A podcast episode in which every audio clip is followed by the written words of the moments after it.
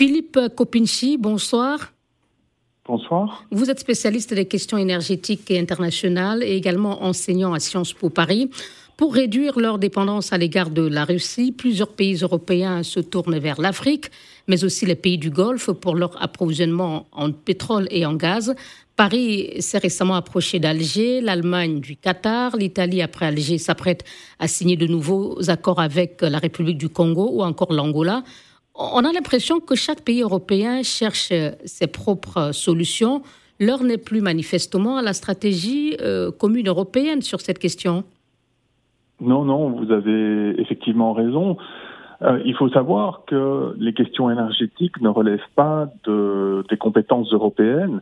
Donc, pour le moment, avec des exceptions, mais euh, dans, grosso modo, euh, les politiques énergétiques sont du ressort des gouvernements nationaux. Donc, il appartient à chaque pays, à chaque gouvernement, euh, de s'occuper de sa propre politique énergétique et aussi, du coup, de veiller à la sécurité d'approvisionnement. Euh, et donc ça explique que les pays européens aient le réflexe de partir en ordre dispersé, même si on voit bien que une stratégie commune serait probablement plus efficace.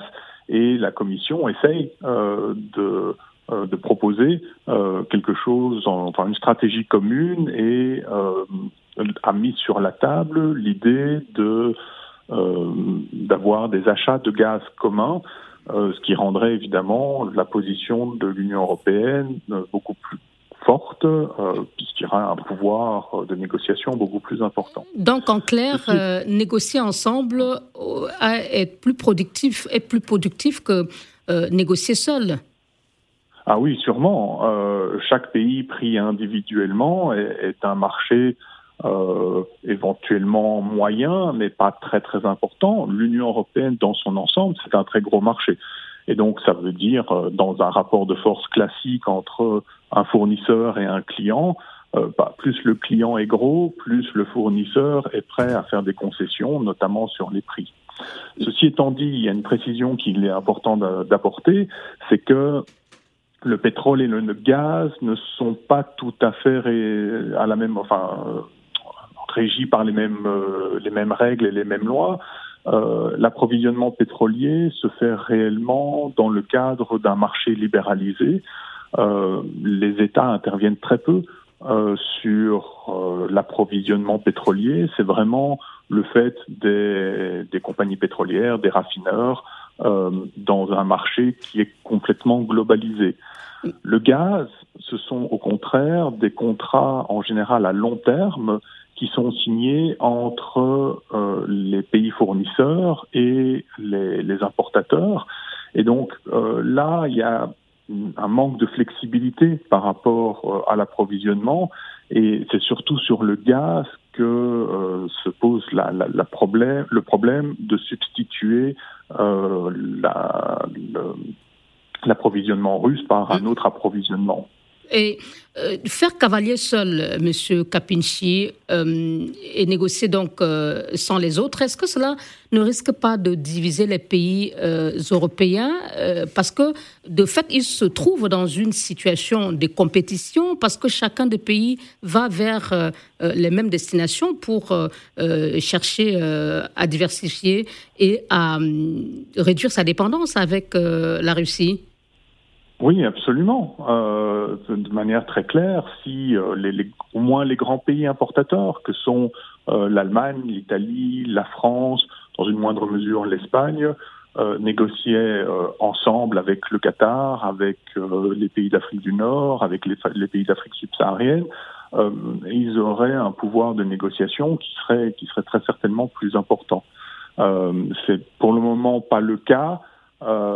maintenant, il faut savoir que euh, c'est pas des choses qui peuvent se régler du jour au lendemain. Mais ça risque de euh, diviser que d'unir les pays européens qui étaient tous ensemble d'accord pour les sanctions, mais au moment d'en gérer les conséquences, euh, chacun fait un peu euh, cavalier seul. Est-ce qu'il n'y a pas ce risque de, de, division forte de l'Europe? Si, si, euh, ça, ça, retarde probablement la, la, capacité des Européens à adopter de, nouvelles sanctions, et notamment de sanctions sur le gaz face à la Russie, parce que chacun doit, est pour le moment dans une logique où il essaye de, de sécuriser ses propres approvisionnements. maintenant, sur le long terme, c'est pas quelque chose qui va être forcément extrêmement dommageable, c'est-à-dire que les, besoins en gaz de chaque pays, ils sont connus. Euh, le, réseau européen de, de, pipeline est interconnecté, donc ça veut dire que euh, le gaz qui arrive par exemple de l'Algérie vers l'Italie, euh, bah, il y a une partie qui peut aller vers, le nord de l'Europe, même chose depuis l'Espagne. Donc c'est pas nécessairement que ce que pourrait négocier l'Italie serait aux dépens de l'Allemagne ou vice-versa.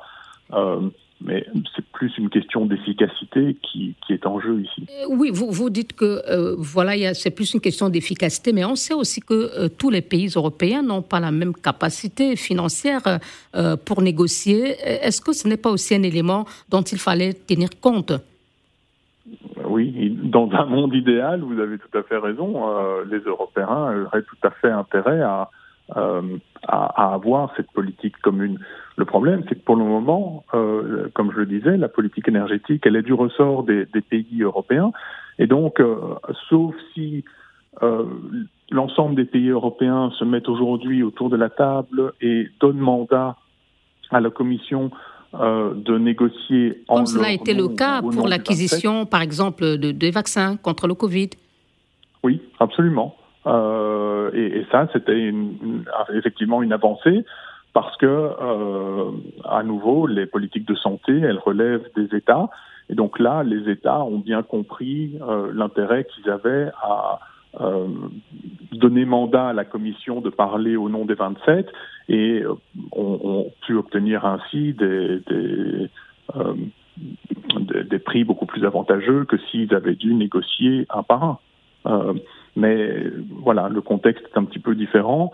il faudra probablement un peu de temps pour que les Européens à discuter sa corde. Faire cette transition. Voilà, exactement. Mm, euh, mm. mais je, pense qu'on va y arriver. Philippe Capinci, euh, pardon, Philippe Copinci, merci beaucoup. Merci, je vous en prie. Spécialiste des questions, au revoir, spécialiste des questions énergétiques et internationales, également enseignant à Sciences Po Paris.